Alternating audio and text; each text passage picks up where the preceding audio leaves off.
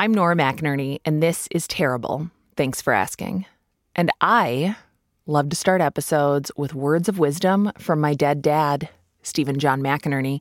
He said a lot of things to us, most of which are not appropriate to say on a podcast, but one of the things that he used to say is that nobody knows shit about a relationship except the people in it. He was talking about marriage, but it really does apply to any relationship. There are lots of observers to any relationship. Lots of people ready to comment and cast judgments. At first, I'd written aspersions, but I wasn't sure what it meant. And I thought, Nora, only use words that you know. Anyway, I am a person who casts judgments and aspersions, which I did look up, and it fits. That's why I watch Real Housewives. I mean, not all of them, but primarily Beverly Hills, New York. I love to cast my judgments on other people's friendships and marriages. But all relationships, all marriages are a little bit of a roller coaster. We've got highs, we've got lows, upsy downies, topsy turvies, motion sickness. We think, woo, this is great. Ah, we think, why did I sign up for this? Why am I strapped in? I can't even release the thing. I'm literally stuck. Get me out of here. This is a metaphor in case my husband is listening. So, this is the story of a relationship, one roller coaster that we get to observe. So, let's start in 2011 when Emily was a college graduate. Probably like a scary time for me because I was I went to school for nutrition and knew that wasn't what I wanted to do. So, kind of was graduating college without much of a plan. so, I ended up like falling into a job that I was going to do for 6 months and I started the Monday after I graduated. Emily shows up to that job ready to go and oblivious to the dress code. So apparently, we were only supposed to wear like subtle colors, like, you know, navy, white, gray, and I came in wearing pink. like hot, hot pink, which to me is a subtle color. That's a neutral in my world. But that hot pink sweater catches the eye of a guy who has also caught Emily's eye. I was a retail manager, and he worked at the store like down the hall and was just friends with my boss. Um, ended up walking in because he wanted to borrow something, and my boss introduced us. And I just remember, like, he had like the best smile you could ever imagine. Like, he seemed just like a really friendly guy. He just started joking with me automatically. You hear that? Those are sparks flying. Sound effects by me. Pew, pew, pew. Sizzle, sizzle. That's not that's not a good sound. Look, his name is Brian and those sparks, they grew quickly. I mean, dating Brian was great. I mean, we hung out all the time. He was always, you know, making time for me. We would go out to like restaurants, hang out around the city, like hang out on our lunch breaks. It was just like a lot of fun. He was someone who was friends with everybody, um, was super spontaneous, and for me, I I really wasn't that person. I was a little bit more shy, kind of like a little bit more reserved, not super outgoing. So he like opened me up to doing things that I probably wouldn't have done on my own, like just you know, wanted to enjoy life to the fullest, like did anything with any opportunity that he had. Because both Brian and Emily worked in retail. Brian at Hollister, which is a clothing company pretty much known for t shirts and sweatshirts emblazoned with their name, popular with today's teens and also teens of my era, oddly. And Emily at Abercrombie and Fitch, which is a clothing company known for shirts emblazoned with their name. And also shirtless male models and like really racy catalogs that definitely wallpapered the dorm rooms of every girl I went to college with, myself included. And also known for just a very strong cologne that seems to pour from the ceiling and walls like an ever present fog. Both of these brands are owned by the same parent company, and they often have stores in close proximity to one another, which means the background for all this romance was the embodiment of my perfect young person romantic dreams the mall. Honestly, it was really fun. You know, just like walking around the mall on our breaks, like having dates in the food court. It was just like really fun and like really innocent at the time. It is. Like there's something about the mall that is very like that's just very sweet. There's just something about it. I had a crush on a guy who worked at the same mall as me. It was unrealized and um if he's out there, Cameron, Cameron, why did you not like me back? I mean, I, I made it pretty clear. I smiled at you literally all the time. what was the deal? Um anyway, so that's two years of like mall romance, taking spontaneous yeah. road trips, just just dreaminess, it sounds like to me. Mm-hmm. Yeah. Dating dreaminess becomes wedding dreaminess. These two lovebirds are young, 23 and 24. They tie the knot, they make it official love, honor, respect, and starting the rest of their lives together.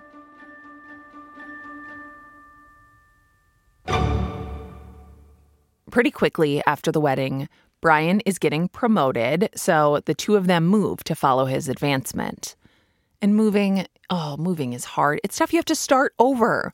You rediscovered the geography. I mean, your your driving route to work, like that that all changes. You have to figure out the basics of where your grocery store is. Who's going to cut your hair now?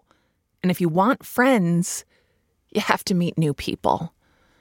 Ugh we didn't really know anyone and we were working a little bit different schedules, but things just kind of seemed a little bit weird. Um, just like, you know, sometimes wouldn't be able to get a hold of him when he should have been like off work. Um, so just felt like something was weird. Just kind of was this feeling, and I didn't really know what to do. So, I mean, months went by. And then it was time to move again. This time, they were heading to Florida.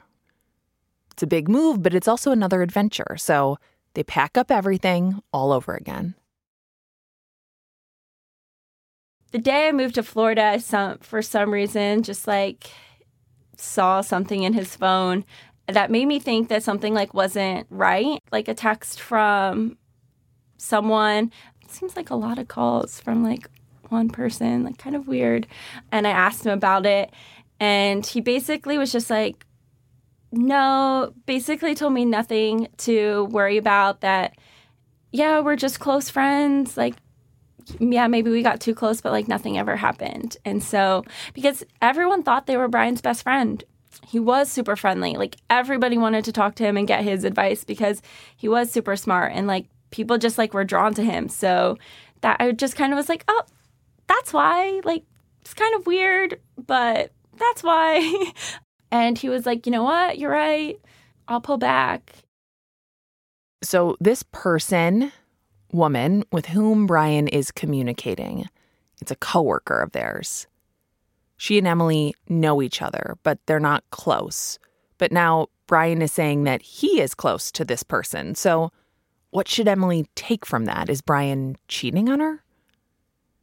There's a um, podcaster slash therapist slash God amongst us named Esther Perel, who's one of the world's experts on infidelity. And one thing that Esther says is that cheating is hard to define. It varies from person to person, from relationship to relationship. Is cheating sex? Is it kissing? Is it watching porn alone? Is it time or energy spent on someone not your spouse? Ultimately, that's for every person to decide for themselves what it means to be unfaithful and how to handle it. Which is what Emily did. For her, there was no need to flip out, smash his phone, no need to call up her mom or her sister to spill the beans and just hash it out behind his back. There was no need to confront this woman or kick Brian out of the house. Emily was honest and direct with Brian himself She brought up her concerns, Brian addressed them directly, and he made a plan for how to adjust his own behaviors moving forward. And for Emily, that warranted trust in the person she loved. Basically, I just wanted to move forward and be like, all right, let's get back to let's get back to life and like enjoy our time here, enjoy our time together, like having fun. And honestly, I felt like it had. We were doing a ton of different things. Like we'd go to the beach every weekend. Um, we learned how to surf together. We got season passes to Disney. Like we spent tons of time together. And it seemed like things, it was like, all right, it was just all in my head. Like he wouldn't be doing this if if it had been true. So Emily and Brian move on.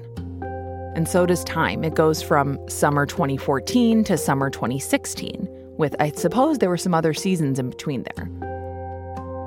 But summer of 2016, nearly three years into their marriage, things that seemed really good between them are starting to get a bit undefinably cloudy again. It just felt a little bit off. Just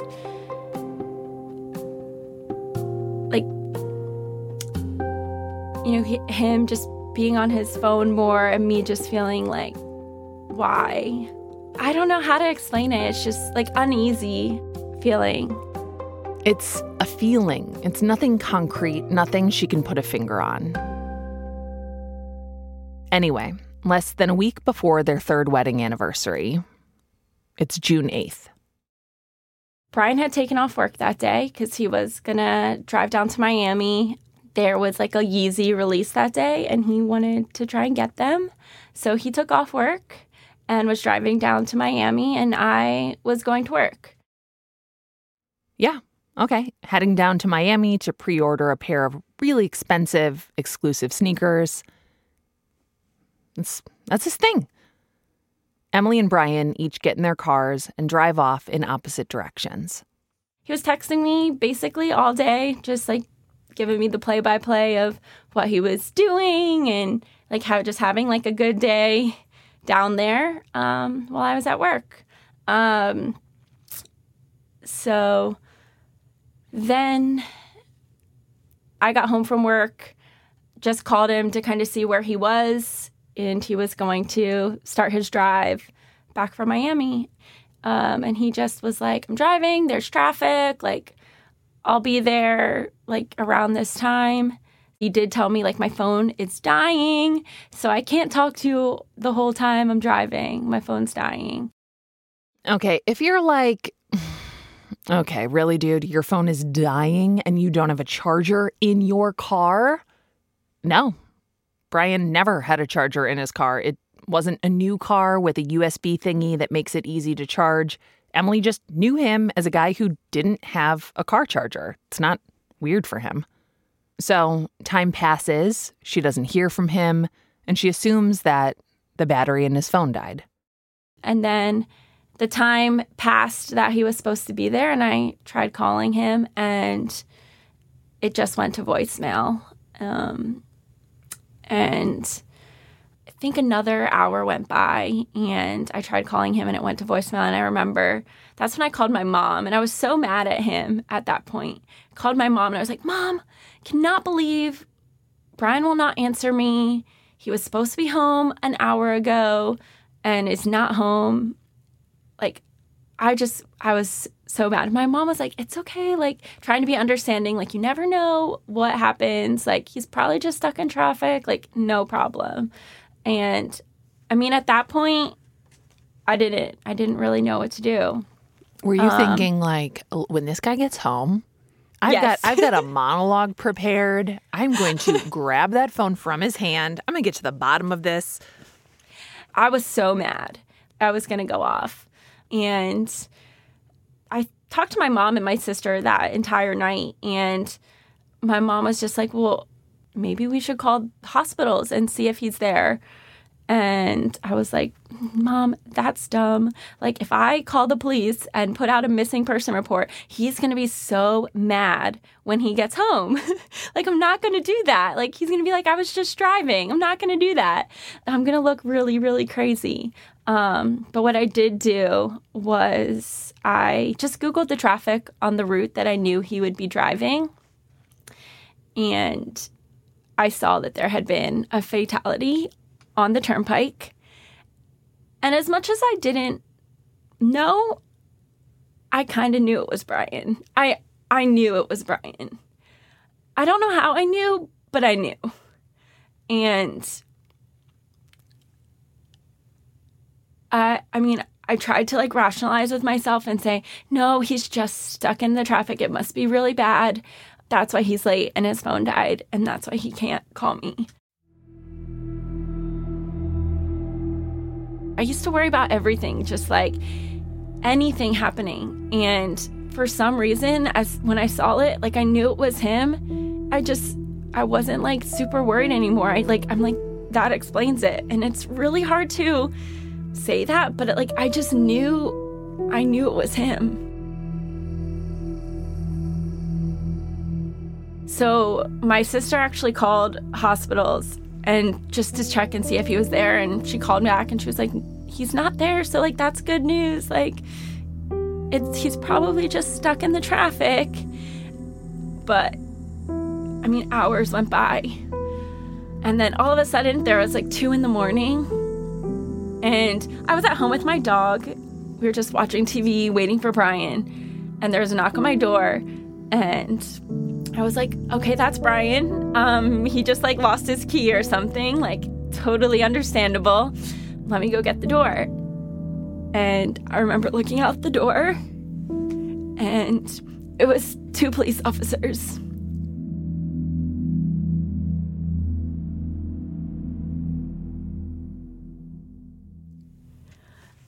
And I was on the phone with my sister at the time. I told her, I was like, hey, hold on, like, there are people here. And they came in and they wouldn't tell me anything at first. They were just like, they asked who I was, and I was like, yes, that's me. And they wouldn't say anything. They just were like, is there anyone that you can call to come here? And I was like, no, um, I really don't know anyone here. Um, I'm on the phone with my sister, though. Like, can you just tell me what's going on? And they confirmed that the accident had been had been Brian it was at first I just like felt really like I didn't believe them. And I was like wait can can you hold on one second? I got to tell my sister. And I was just like Carolyn Brian died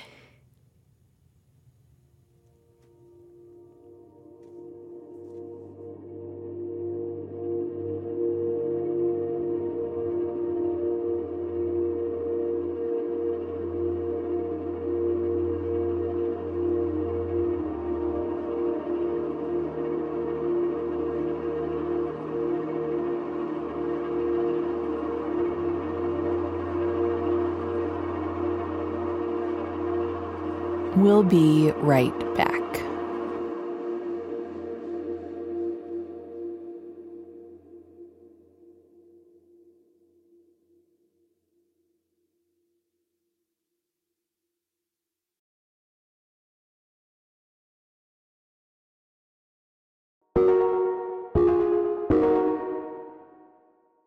We're back with Emily and the police officers who have solved the mystery of where Brian has been. Why he hasn't called, why he hasn't texted. It's because that fatality that Emily saw on Google Maps, that was her own husband's death. And Emily is alone in Florida. Brian is dead. Emily's parents, her sister, they live out of state. Outside, the police officers stay on Emily's front porch until 10 a.m., just so she won't be alone. I felt like my life was this like circus. um, like I had no control. Um, it was like the worst day of my life. And I know people just wanted to help, but it was I don't think I would have wanted to be alone, but it was also really hard to be with people too. But people do show up. there are things to do, and those people around her step in to do it. Step in to plan the funeral, to coordinate every detail that Emily just can't deal with. The Monday after it happened, um, they like gave us the okay to we could go down to where his car was and like my dad and his dad went to the car and like got out what honestly they thought that I would want. And um, then you know went had to get like the stuff that Brian had on him at the police station. But my dad was like honestly there there wasn't a lot that we could salvage because it was pretty bad there wasn't a lot of stuff but there were only two things that Emily wanted anyway Brian's skateboard, which did not survive the wreck, and Brian's phone, which was there in the car where it had been sitting for the past five days. It was obviously dead. It was just something that I felt like would make me feel close to him, like see just like what he was doing that day and like the texts I had or like just anything. Um I don't know, it's hard to explain. Like I just like wanted to turn it on. It's hard to explain, but not hard to understand, is it? Our phones, and this is such a 21st century thing to say, they're so connected to who we are. They contain what's important to us our communications with the people we love, our bank information, our passwords, our secrets, our hopes, our accidental selfies when we didn't know the camera was forward facing, looking up our noses, our intentional selfies where we just want to see what we really look like, but don't want to post them to Instagram because it's not that good of a photo, or the many, many outtakes of selfies it takes to get a photo that you could post on Instagram when you're just sitting in your backyard, smiling at your phone, pretending like you're not the person taking the photo. Our phones are just things, but they're things that contain essential truths about us. So Emily is sitting on her couch, holding this part of Brian, this blank brick of a thing that survived the car crash that he did not.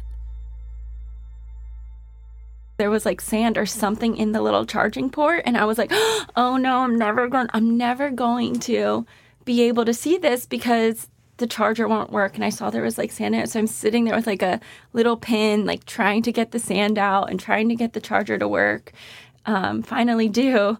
And, you know, plug it in. It has that little like dead, but I'm like waiting for it to like boot back up. And I'm like sitting there. And all of a sudden it starts booting back up. And I'm like, okay. She's going to see Brian, whatever's left of him. And there is the lock screen, his lock screen. I've seen it a ton of times before. Um, it was just this picture from our wedding, but it had been, it had been that picture for a really long time. And suddenly, the phone catches up with the past five days, and that photo of the two of them on their wedding day starts to get covered up with notifications.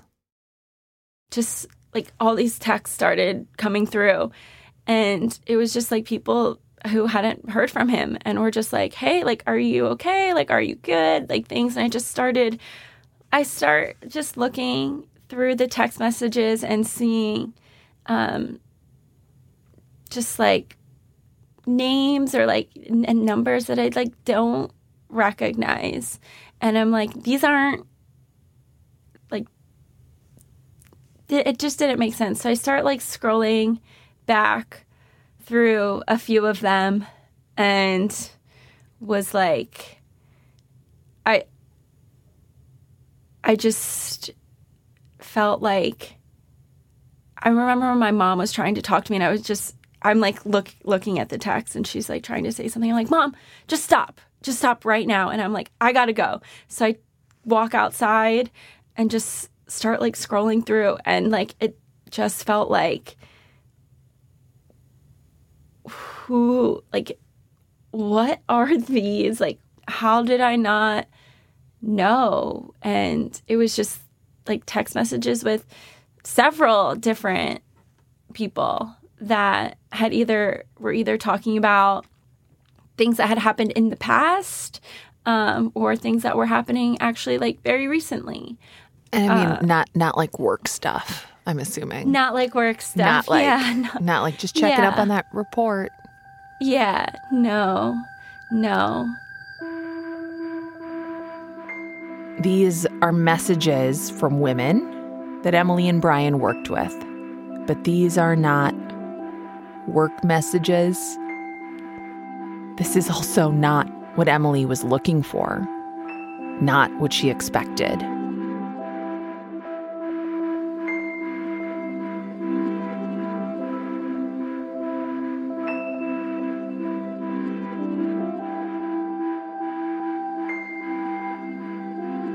And we will be right back.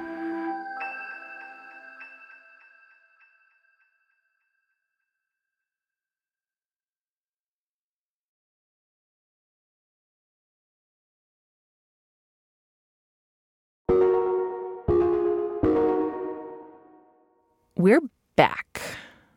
Emily has just discovered that her husband, Brian, who died five days ago, was having some extramarital affairs. He was cheating on her. I don't know the the words we're supposed to use. He was having a relationship with a woman who was not Emily.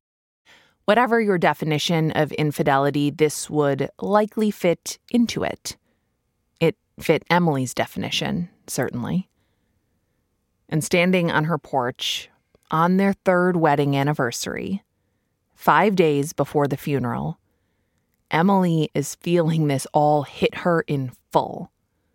That the suspicions she had in 2013 and 2014 were right. The texts were very recent. Um, some of them, like there were texts from the person that I had thought something of was happening before, and they um, were saying things like, "Oh yeah, remember when this happened?" And it were they were talking about it like back then.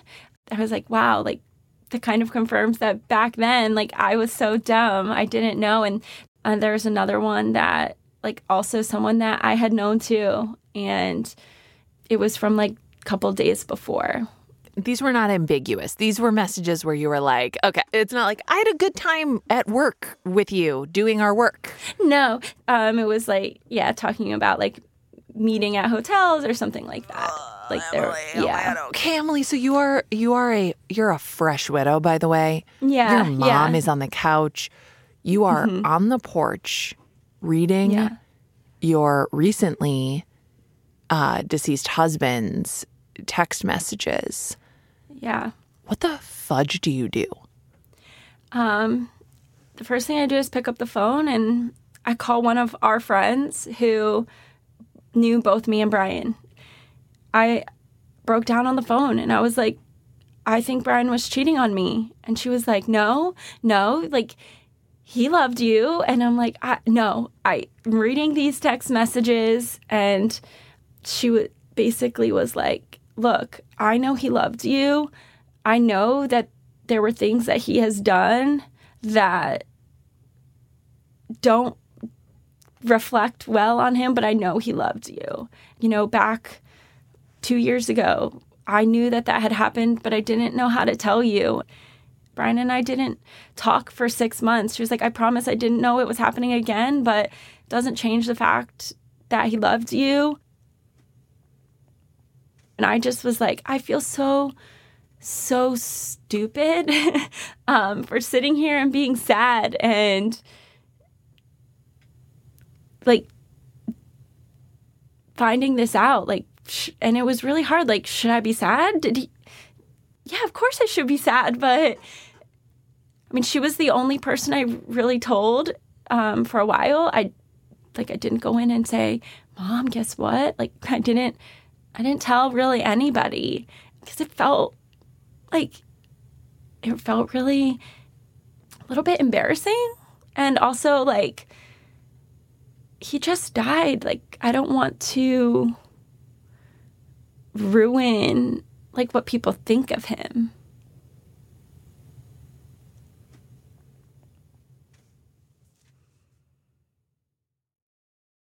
There's more on that phone. And as details about the car accident emerge, Emily starts to put some pieces together. Brian was alone in Miami that day, not with another woman. He really did reserve those Yeezy shoes. But he was texting with another woman.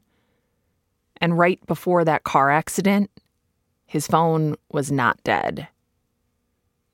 He'd used it to call that same woman, a woman whose number was saved in his phone under a male name that belonged to a friend that Brian and Emily had in common. So, more information for Emily only leads to more questions, more shame. And of course, she doesn't want to tell people because what would she say? And what would they say?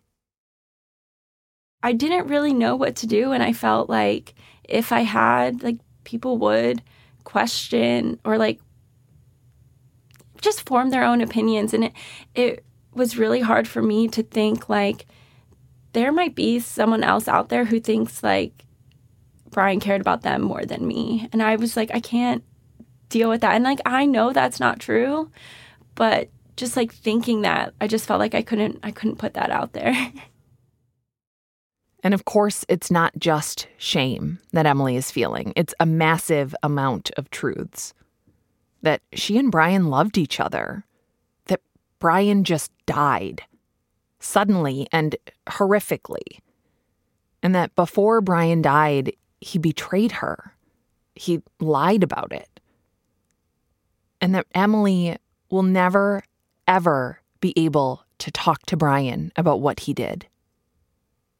And this betrayal is being revealed to Emily as suddenly as his death was plunging her right into two very difficult and very traumatic situations. If it was just one thing, like if he had just died, or if he had, if I had just found out he was cheating Shinomi, I feel like it, I could have gotten through it. But that's not what happened. He did both. And now Emily is left somewhere in the middle it was like I still loved him and I, I still missed him and I still wished he was there. But then it would go back and forth between that and like, I miss you and I wish you were here too. Why did you do this? And do you even care?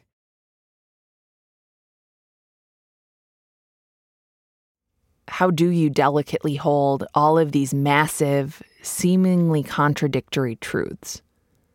That you love a person who hurt you deeply.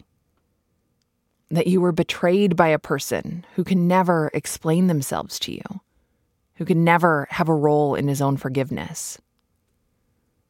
How can you grieve what you had while grieving what you didn't know? How do you not let shame overtake you or let yourself be swallowed by anger towards a person whose death has also filled you with sorrow? Well, in the short term, maybe you don't. The next few days after turning on Brian's phone, Emily was filled with raging, swirling, flooding emotions, too complex to show to anyone. And there were things to do, so she had to present it as simple.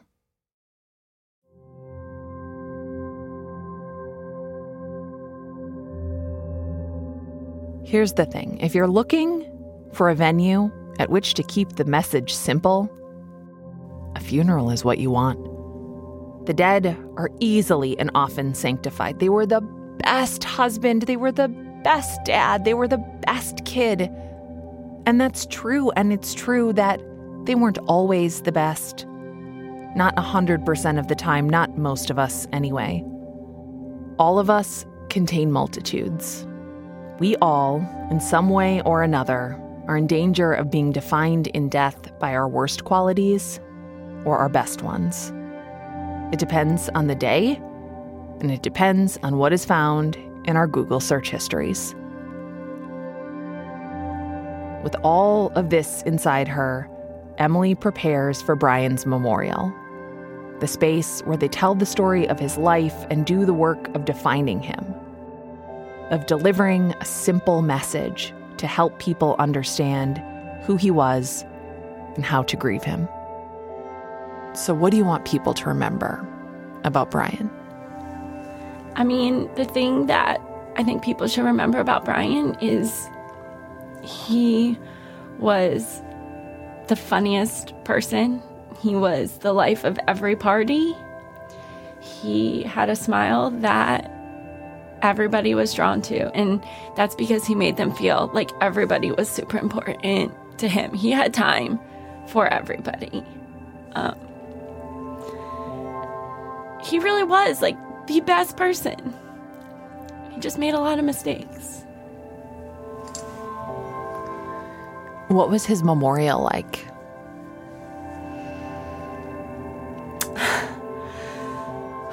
um, a blur. um, it was definitely a blur. Um, I remember just crying the whole time. There were people there that I hadn't seen in years that came. There were people that I was like, cannot come to this funeral. And I told one of my friends, and I said, I, I need you to stand outside and I need you to, if these people come, you need to tell them they can't come. Because I didn't know what I would do if they had.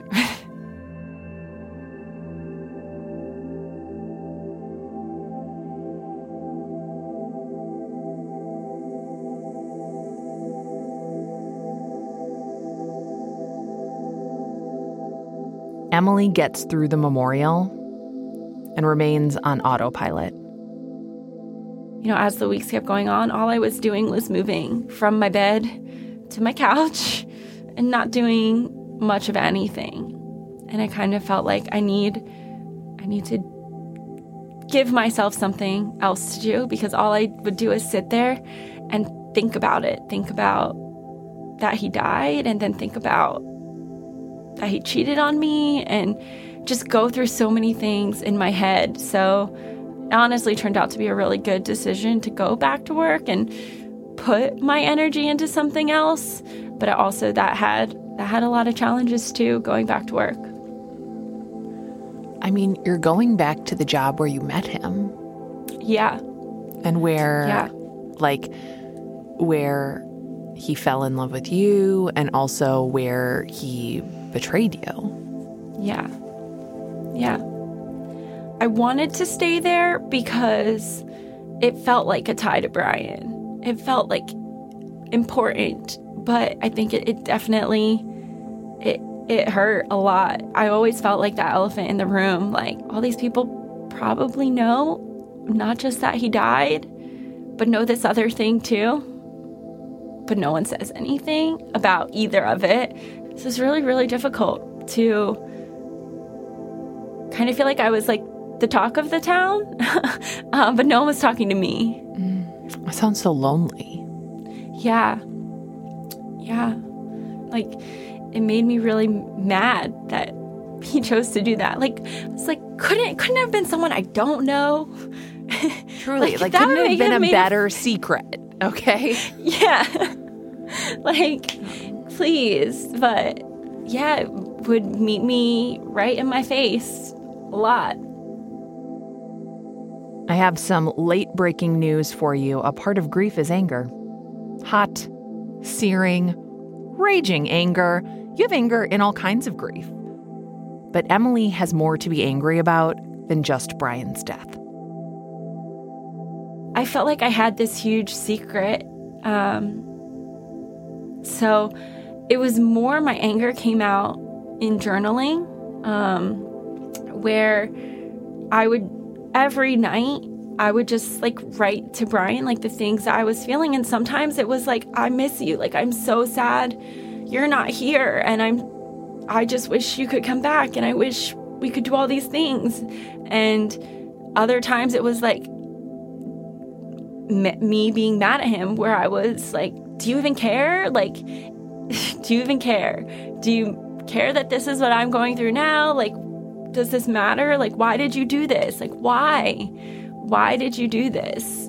Um, where I would just like honestly like ask over and over, like, why?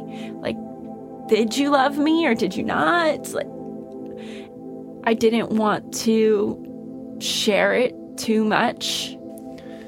What was your fear about sharing that part of Brian's history with people?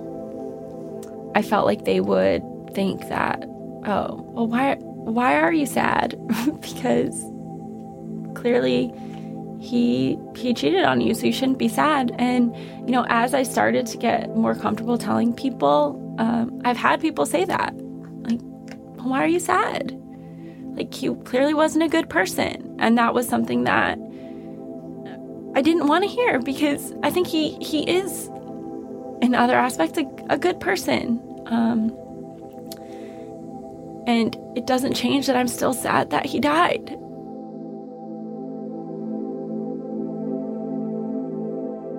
So, this is the other side of simple. The other side of the funeral where we sanctify someone and distill them down to only the better parts of their being.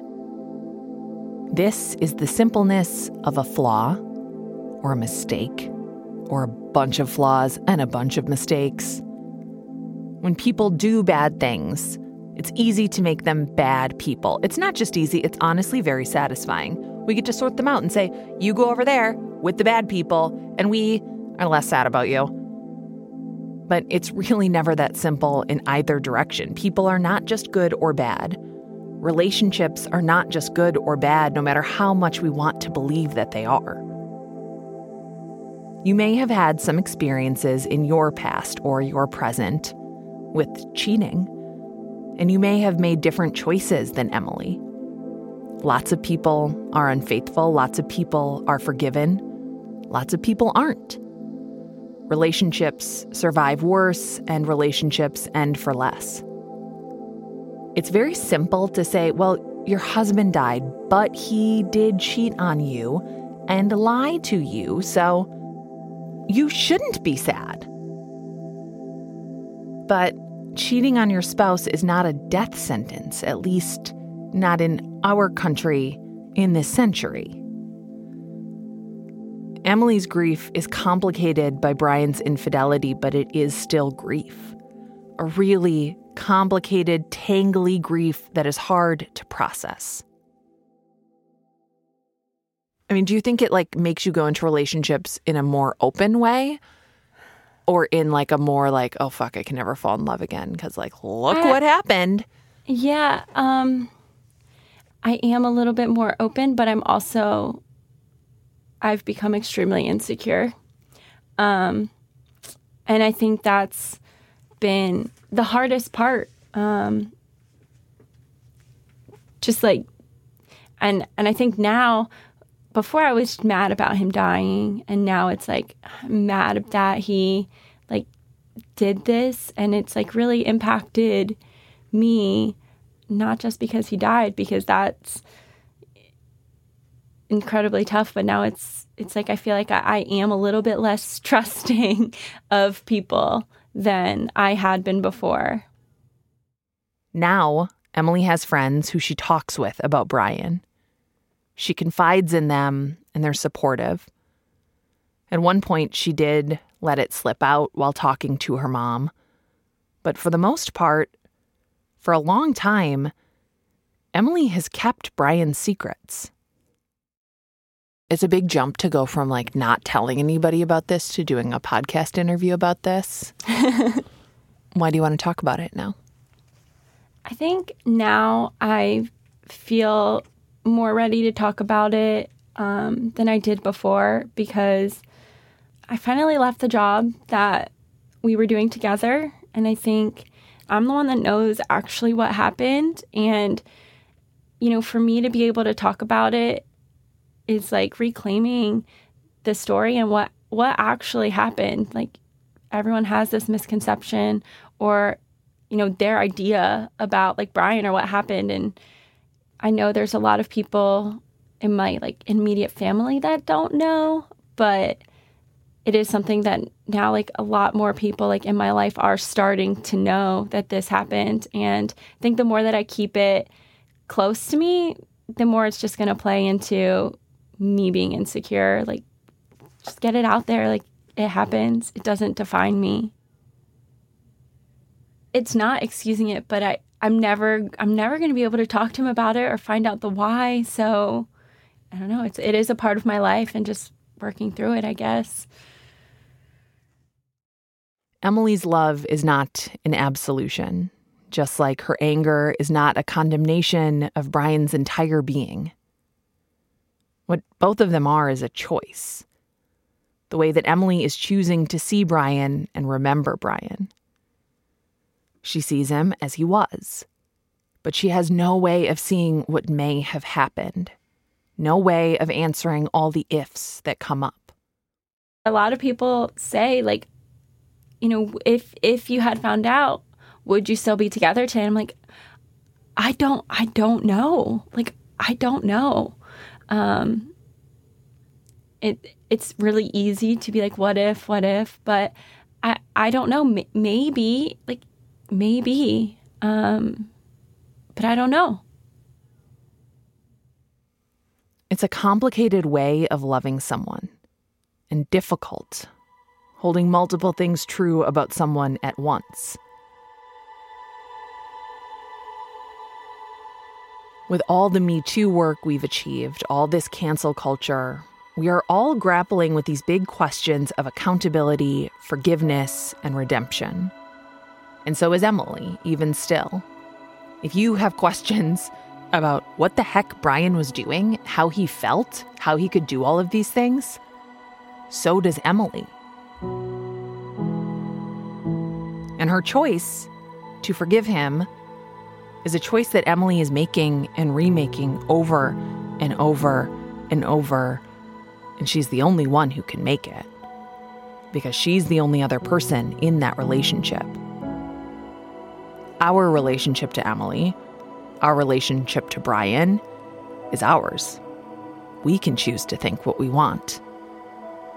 But their relationship to each other is theirs. And if Steve McInerney were here, do you know what he'd say? He'd say, No one knows shit about a relationship except the people in it. And dad, I would add to that, and I would say sometimes even those people don't know shit about the relationship.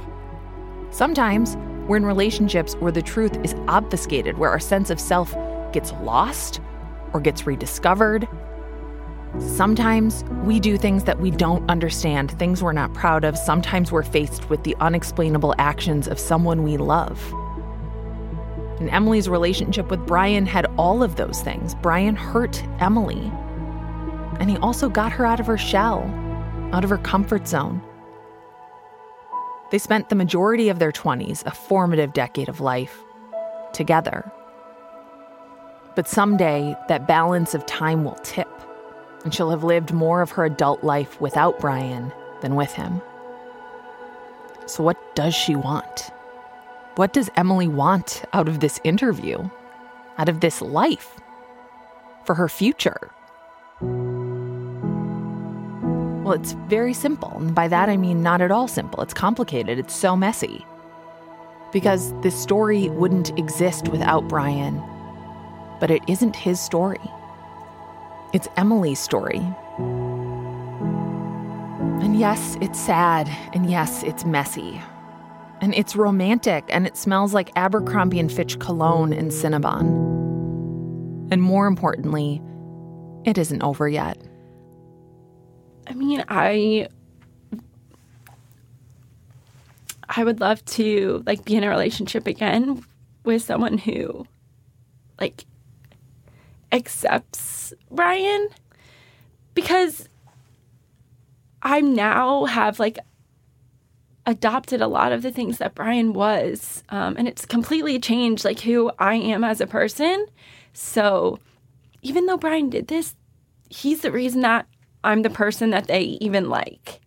Um, and it's hard to find someone who can do that.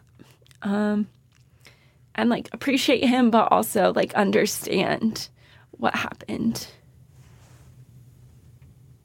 I I truly love and appreciate Brian, but I, I don't want it to always be marked with the sadness that sometimes right now it is.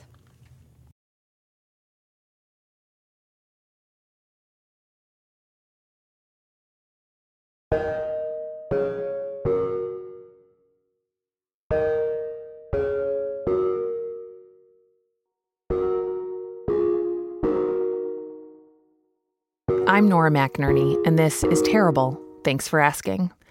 Our senior producer is Hans Buetow. I'm just trying to pump up these credits for the true terribles out there who listen all the way through. Marcel Malekebu, associate producer. Hannah Meacock Ross, everything. Everything to us. Literally, what makes our world go round is not the rotation of what does make the world go round. I gotta get, I gotta ask brains on. Wow. 37 year old, 36, first of all. First of all, I'm still 36. Self doesn't know what makes the world go round because it's a flat earth. So obviously, I know we go around the sun. Yes. but we also rotate while we're going around. Oh my God. You, the smartest you'll ever be is eighth grade. And after that, it's all downhill. You just get dumber. Maybe junior year of high school is your smartest. And then after that, just stupider and stupider until you're dumb as me. anyway, Jordan. Jordan Turgeon. What do we say about her? Does a lot of work for us. We appreciate her. Megan Palmer. Megan Palmer, new intern, vegan, 100% vegan all the time. It's very impressive to us. So, um, thank you to John Hernandez, Alex Baumhart, Anna Weigel, and Tracy Mumford for coming to our little table read of this, giving us your notes, asking questions. We have some book recommendations to go with this episode.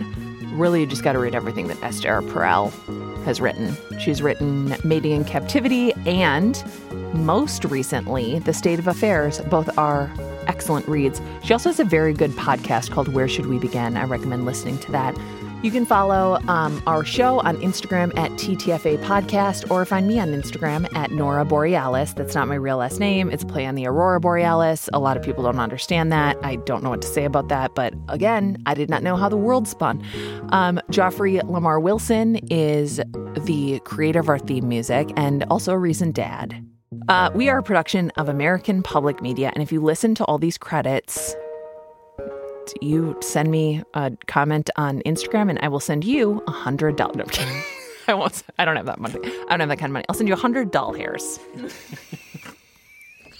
you hear? Did it pick up Emily's little or Megan's little snort? That was our little intern snorting. Uh, and I called her Emily. I don't know why. Because oh, because we just did an episode about a woman named Emily. Our intern Megan just snorted. Megan Palmer, snorty intern.